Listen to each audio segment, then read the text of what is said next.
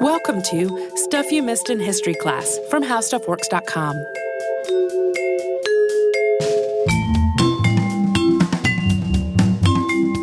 Hello and welcome to the podcast. I'm Tracy V. Wilson. And I'm Holly Fry. We're coming up on the 100th anniversary of the sinking of the SS Princess Sophia, which sank in the Lynn Canal in southeastern Alaska on October 25th of 1918. This was a massive tragedy for both Canada and the United States. It had a huge impact on Alaska, British Columbia, and Yukon. But it was also really overshadowed by the end of World War I and the flu pandemic that was going on by that point. So it has been nicknamed the unknown Titanic of the West Coast. In 1918, the primary way to get to many parts of Alaska and Yukon was by water.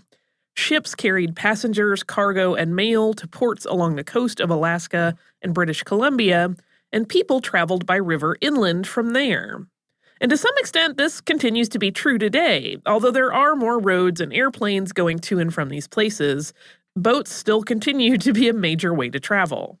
One of the companies that was providing passenger and cargo service along the coast of Alaska and British Columbia was Canadian Pacific Railway Company, which is often abbreviated as CPR. It still exists today as Canadian Pacific. CPR started a steamship business, which was called Canadian Pacific Steamship Company in the late 1800s. Their first routes were trans Pacific, and they connected Vancouver, British Columbia with Asia. Soon the company started offering transatlantic service from the east coast of North America as well. In the early 20th century, Canadian Pacific Steamship Company started providing service up and down the coast of the Pacific Northwest. To that end, CPR purchased Canadian Pacific Navigation Company in 1901.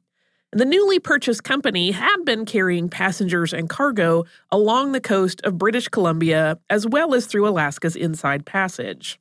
So, the Inside Passage is a collection of fjords, channels, and straits that stretches more than a thousand miles. That's about 1,600 kilometers from Seattle, Washington, north through British Columbia to Skagway, Alaska. The vessels that CPR operated along these routes were nicknamed the Princess Fleet, and all the ships had the word princess in their names. The Princess Fleet grew really quickly during the first two decades of the 20th century, and the company was supporting the tourism industry in addition to carrying the workers, families, cargo, and mail that needed to get around that area. This growth didn't really slow down during World War I, although some of CPR's ships were requisitioned for the war effort. People still needed to get to and from all these places, and the best way to do it was still by water. People from the US and Canada who had the means to travel for fun were also choosing to do it in North America rather than visiting increasingly war torn Europe. During the war, the Princess Fleet also started carrying troops, including people who had enlisted and were reporting for duty. The SS Princess Sophia was, of course, part of this fleet. It was built by Bow McLachlan and Company. Was launched on November 8th of 1911 and took its maiden voyage on June 7th of the following year. The Princess Sophia had been commissioned specifically for running these routes along the Inside Passage during the May to October season. In the off season, the ship operated as a ferry between Victoria and Vancouver, British Columbia. The Princess Sophia was built to be a modest but comfortable vessel, suited for both passengers and cargo in these northern waters. It was 245 feet or 75 meters long with a maximum speed of 13 to 14 knots. Its typical running speed was 11 knots. Under normal conditions, the Princess Sophia carried between 250 and 350 passengers, but that number could be increased all the way up to 500 in special circumstances and with special permission. The ship's typical route had four stops in British Columbia and four in Alaska. From north to south, these were Victoria, Vancouver, Alert Bay, and Prince Rupert, British Columbia, and Wrangell, Ketchikan, Juneau, and Skagway, Alaska. The stops in Juneau and Skagway were also really important to communities in Yukon since they were connected to the Yukon interior by water. Even with an experienced and capable crew, this route could be really treacherous. The SS Princess Sophia had a number of incidents before sinking in 1918, some of them serious. The ship collided with something underwater in November of 1913, which broke its stern post. And it also ran aground twice, once in April of 1913 and again in January 1914. And there were also many more minor incidents over the years. One particularly treacherous stretch of the route that the Princess Sophia was usually taking was the Lynn Canal. In spite of what its name suggests, the Lynn Canal isn't an artificial waterway. It's a fjord that's part of the Inside Passage. Captain George Vancouver named it after his birthplace of King's Lynn. The Lynn Canal is very narrow. It ranges from about 3 to 13 miles, or roughly 5 to 20 kilometers wide. And it is also very windy. The shape of the canal funnels the wind, so wind speeds of 70 to 80 knots are not uncommon. On top of that are williwaws, which are sudden violent squalls and winds that blow in off the surrounding glaciers. Making the Lynn Canal even more dangerous than all that wind and the squalls is the Vanderbilt Reef, which is a stretch of about seven miles or 11 kilometers of rock that's right in the middle of the fjord. The tides create a huge variation in how deep the water is around the reef. Most of the time, it is just under the surface, but during very low tides, it can be as much as 12 feet or about three and a half meters above the surface. Obviously, this reef has been there for thousands of years, and people knew that it existed. But in terms of being a hazard to commercial shipping, it was first noted in 1880 when J.M. Vanderbilt of the Northwest Trading Company charted it and named it after himself, and then spread the word to other captains about it. In 1918, the Vanderbilt Reef wasn't well marked at all. The nearest lighthouse was the Sentinel Island Lighthouse, which was about four miles or six and a half kilometers away. The reef itself was marked with a buoy that was only visible by daylight. CPR had asked the US government to install a light on the reef in 1917. Although Canadian vessels were in and out of this area all the time, the reef itself was part of Alaska territory, and therefore it was the responsibility of the United States and not Canada to put a light there. But because of the war, funding wasn't set aside to do it. The SS Princess Sophia departed Skagway, Alaska at the end of the Lynn Canal on October 23, 1918, for the last run of the season. And this was a big trip every year. The ship was sold out, and the company had prepared for a big crowd. But even in spite of the advanced preparations, boarding and loading that evening had been particularly chaotic. There were people who had made their way to the region during the Klondike Gold Rush. Skagway itself had been founded during the Gold Rush. By this point, the gold rush was over, and this departing crowd included people who had decided finally to leave Alaska and the North entirely. It also included seasonal miners whose jobs were ending for the winter, but who planned to come back again in the spring. Miners weren't the only seasonal employees leaving Skagway that day. The Yukon River connected Skagway, Alaska to Dawson, Yukon, and the steamship operators who traveled that route were shutting down for the season too. Other passengers included government officials, business travelers, and families. And there were also new recruits aboard reporting for duty in World War I. Because this was the last run of the season, the mood at the dock was really festive. It was basically a big see you in the spring party, with the people who were staying put getting ready to hunker down for the winter. A lot of people were also bidding what they thought was a temporary farewell to friends and family who were planning to come back once all the waterways thawed in the following spring. Probably because of all the busyness and chaos, the SS Princess Sophia left Skagway, Alaska at about 10 p.m. on the 23rd. That was about three hours behind schedule. Captain Leonard Locke was at the helm, and most of the Princess Sophia's crew had plenty of experience on this route, and Locke was no exception. He had been working in the waterways in this part of the Northwest for 25 years. But not long after departing, the weather really started to turn sour. We will get to that after a quick sponsor break.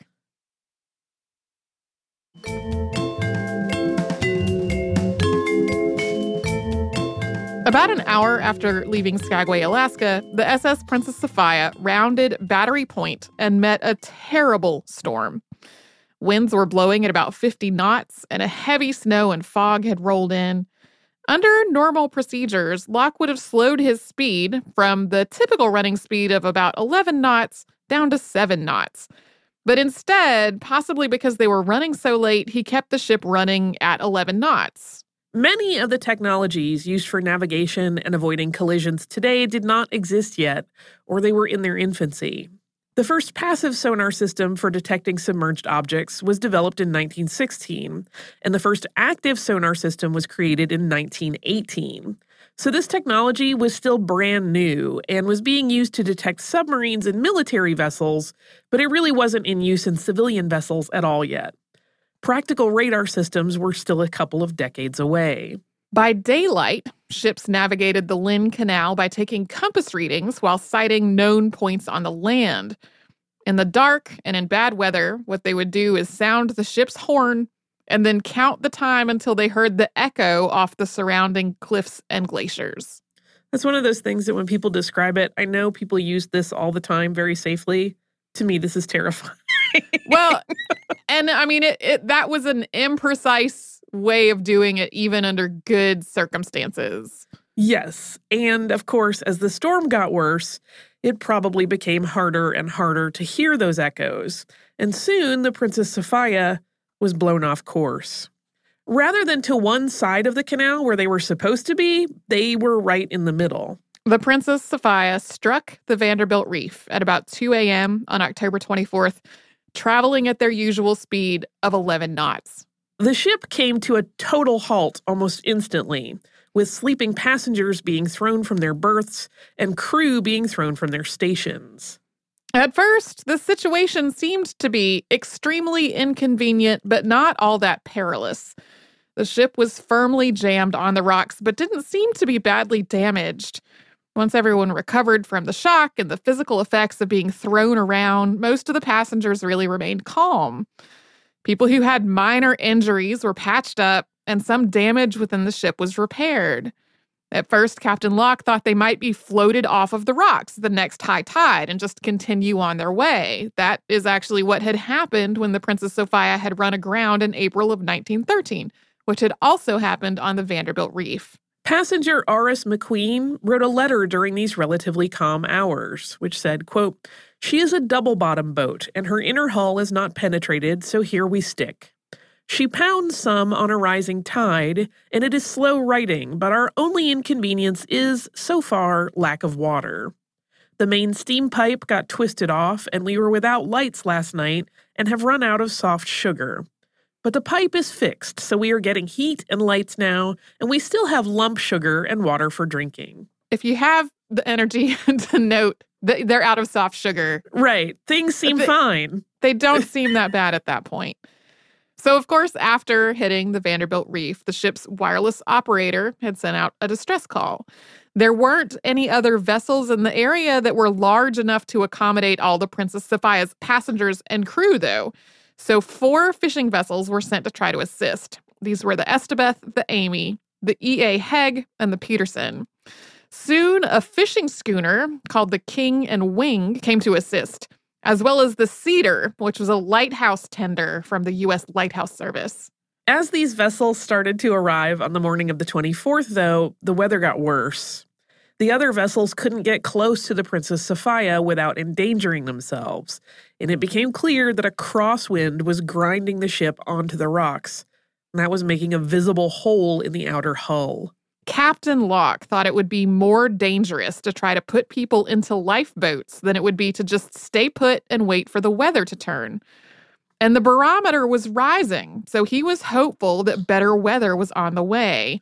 High tide also came and went without shifting the boat off the rocks. The wind was blowing the water so hard that the tide appeared to be several feet lower than it really was. They weren't hoping to be lifted off the rocks anymore now that it was clear that the hull was damaged. But with all that having happened, it didn't seem like they would be. So, with all that in mind, it seemed safer to just wait. The captain's decision may have also been influenced by the 1904 wreck of the SS Clallam, which foundered just outside of Victoria Harbor.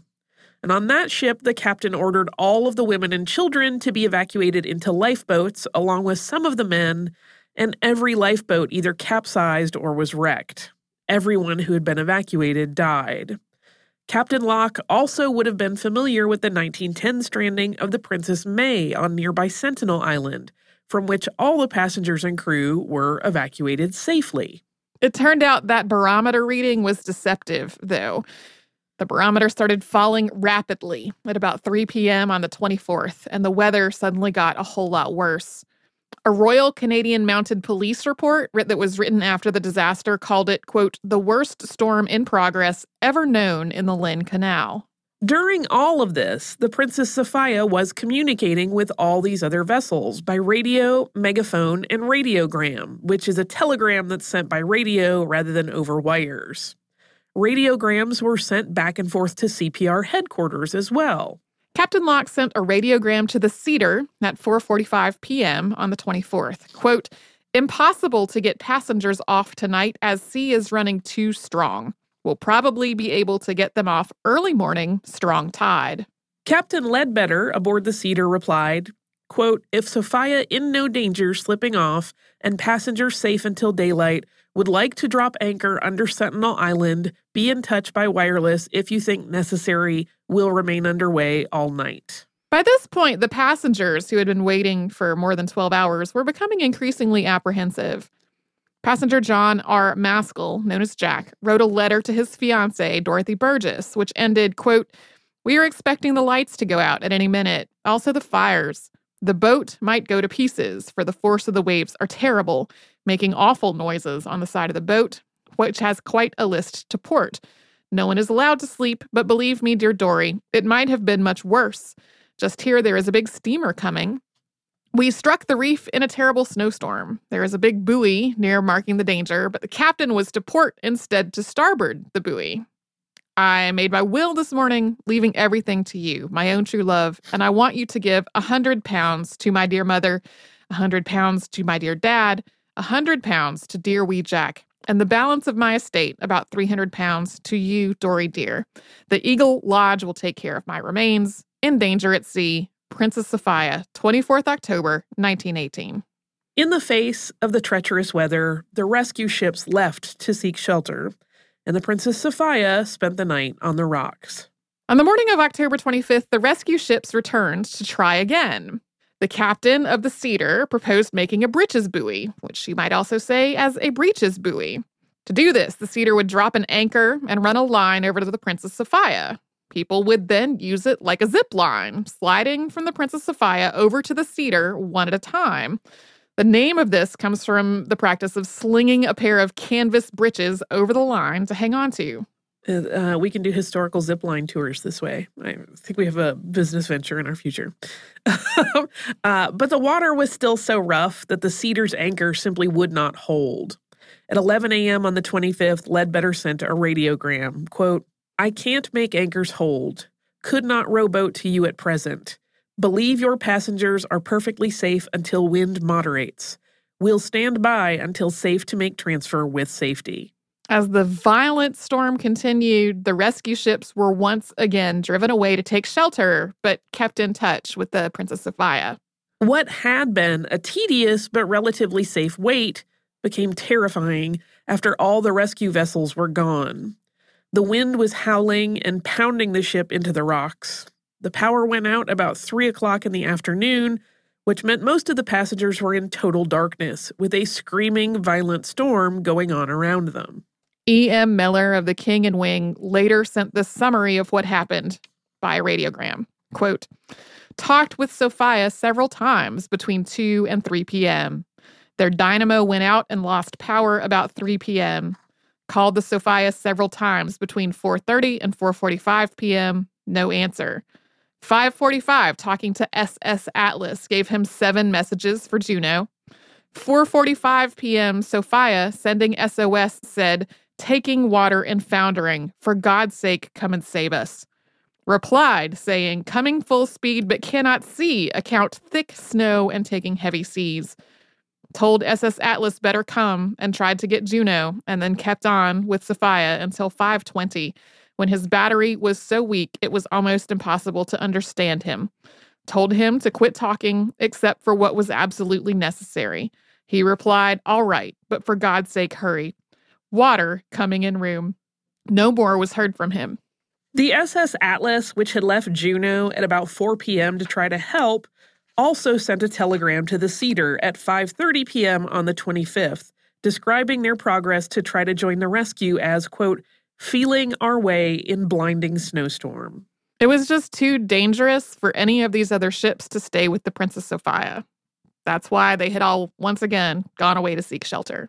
The weather finally cleared overnight, and at 9:15 on the morning of October 26th, a lighthouse superintendent from Sentinel Island sent a radiogram saying he had arrived at the scene at 8:30 and only the Princess Sophia's foremast was visible above the surface of the water. We're going to take another quick moment for a brief sponsor break.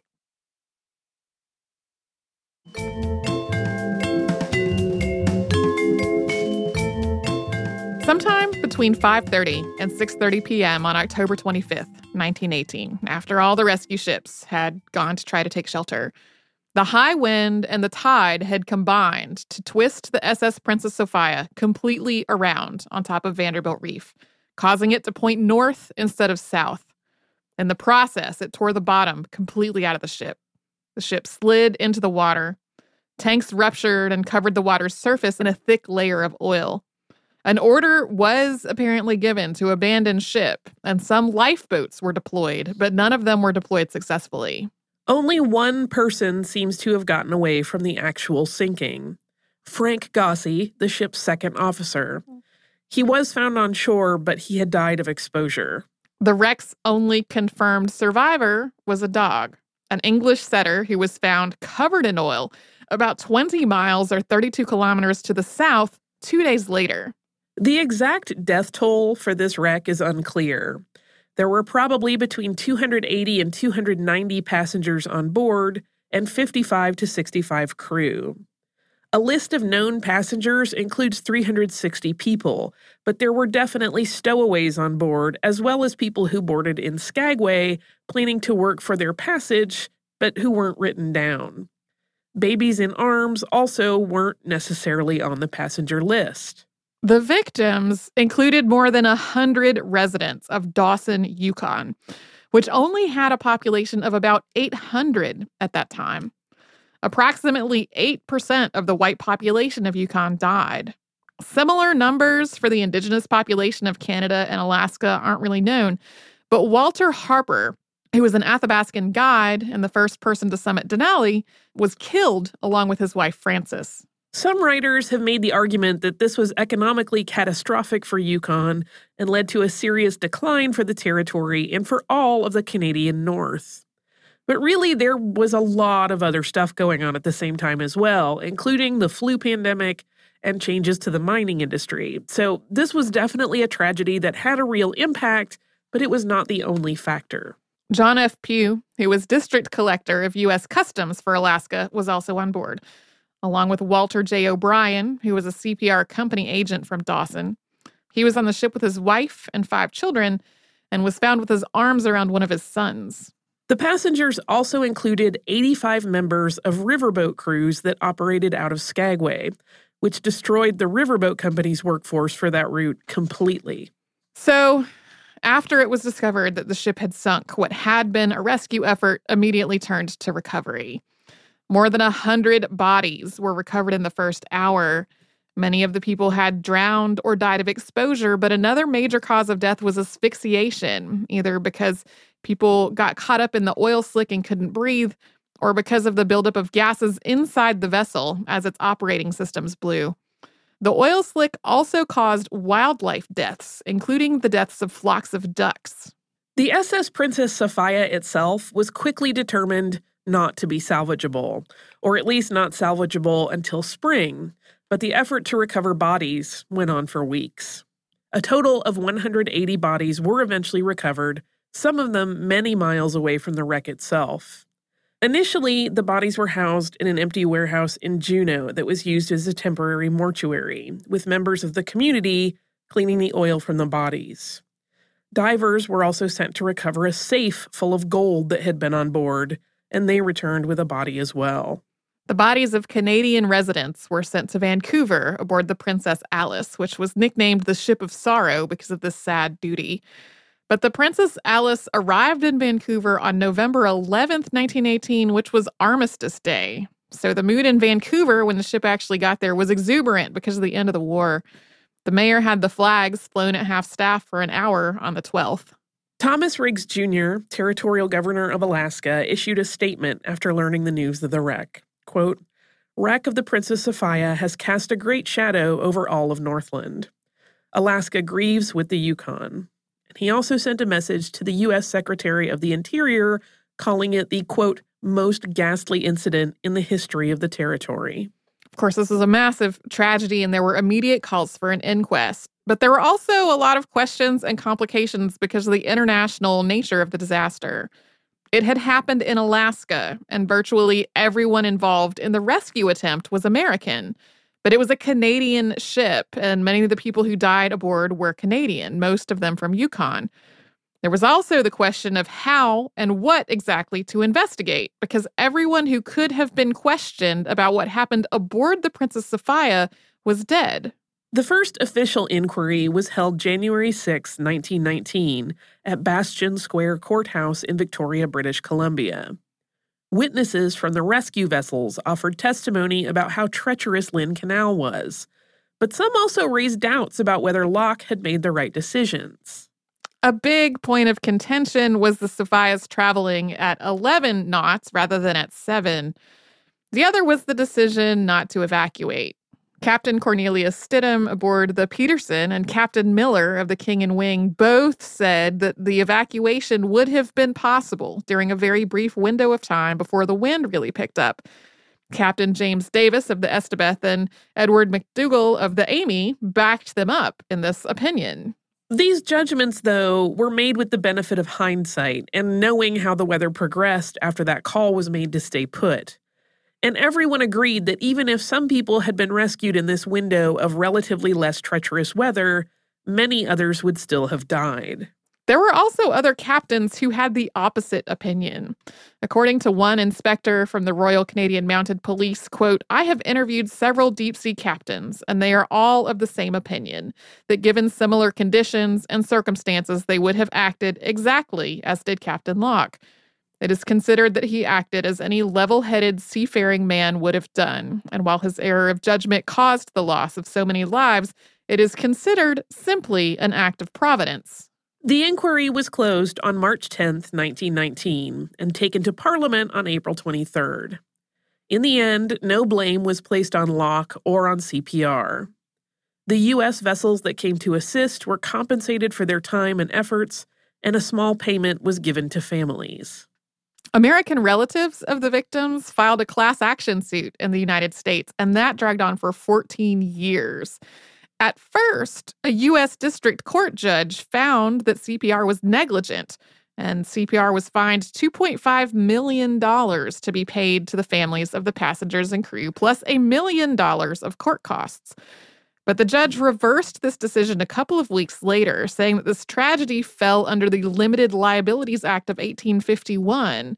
So all CPR was responsible for was the cost of fares and baggage. The Limited Liabilities Act of 1851 was crafted to mimic limited liability laws that were already in effect in other countries.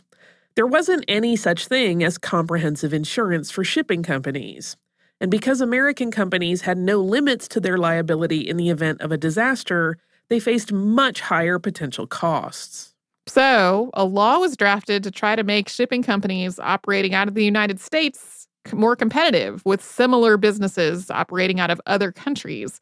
This law limited a company's liability to the value of the ship and the cargo after a disaster. So, if the ship was a total loss, that value might actually be zero.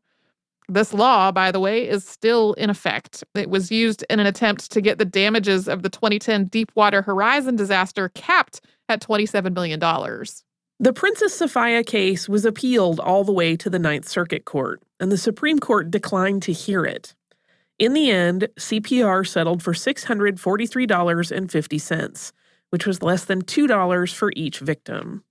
Meanwhile, the company did get a payment of $250,000 from its insurer. The Lynn Canal is still overwhelmingly how people get to and from Skagway, Alaska, although there is a year round highway connection and small plane service today. But the canal is also much safer today than it was in 1918, and it is a popular route for Alaska cruises. The buoy that had been visible only by day was replaced with a light, and of course, navigation and sonar technologies are far more advanced than they were 100 years ago. Ultimately, the SS Princess Sophia was a total loss, and the wreck is still there in the Lynn Canal. Today, it's a popular dive site, with some divers saying that it's haunted. Keepers at the nearby Sentinel Lighthouse have also attributed ghostly noises to the Princess Sophia's passengers. Do you have um ghostly email? I do have email, and the title of it is "My Air Conditioning Horror?" Question mark story. So that seemed a little appropriate. Uh, it is from Amelia, and Amelia says, Hi, Holly and Tracy. I'm currently listening to the history of air conditioning. I have a story. Sometime in the last five to seven minutes of the podcast, you mentioned that hospitals were somewhat slow to get air conditioning.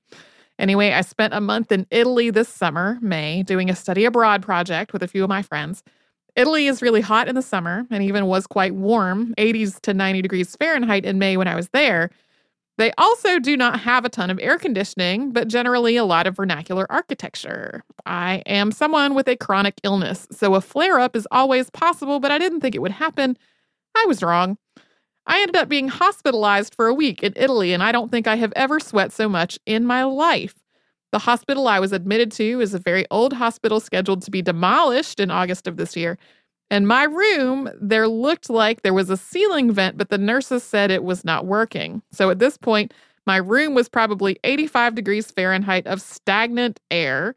I decided I could not stay in my sweaty clothes. So I removed as much as I could given the IV I was connected to. As night fell, it was still too hot to sleep. I asked one of the nurses, as best I could, if they had a fan I could use, and she came back with a 6 by 12 inch piece of cardboard. This piece of cardboard was the single best thing I had for this whole week. It was my only salvation from the oppressive and stagnant heat. I had a very strong right wrist after that one week just from the repetitive motion of fanning myself with the cardboard.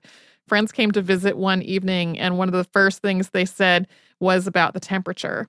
Ultimately, I came back to the States after being discharged. I'm 100% okay now. I even attended your live show in DC last week. My study abroad experience definitely did not go as planned, but I now have several stories about Italian hospitals and just Italy. I hope you both enjoyed this story. I try to tell it as often as I can. Amelia, thank you so much for sharing this story with us, Amelia. That sounds miserable. Like being sick in another country, even start, being sick somewhere where you don't get to have your own bed. That being, already. Yeah, being sick when you're traveling, even Yeah. if you're in paradise, sucks. Yeah, and then being sick when you're traveling, being sick when you're traveling in another country, being sick when you're traveling in another country and it's hot and there's no air conditioning. Like that just sounds like a, a heaps on heaps of misery. So I'm very very glad you're okay now, and that you told this story and that it all worked out fine. Yeah, we we continue to get various emails about people's experience in non-air conditioned places. If you would like to write to us about this or any other podcast, we're at historypodcast at howstuffworks.com. And then we are all over social media at Missed in History. That is where you will find our Facebook and our Instagram and our Pinterest and our Twitter. You can come to our website, which is missedinhistory.com, and you will find a searchable archive of every episode we've ever done and show notes for all the episodes Holly and I have done. And you can subscribe to our podcast on Apple Podcasts, Google Podcasts, wherever else you get your podcasts.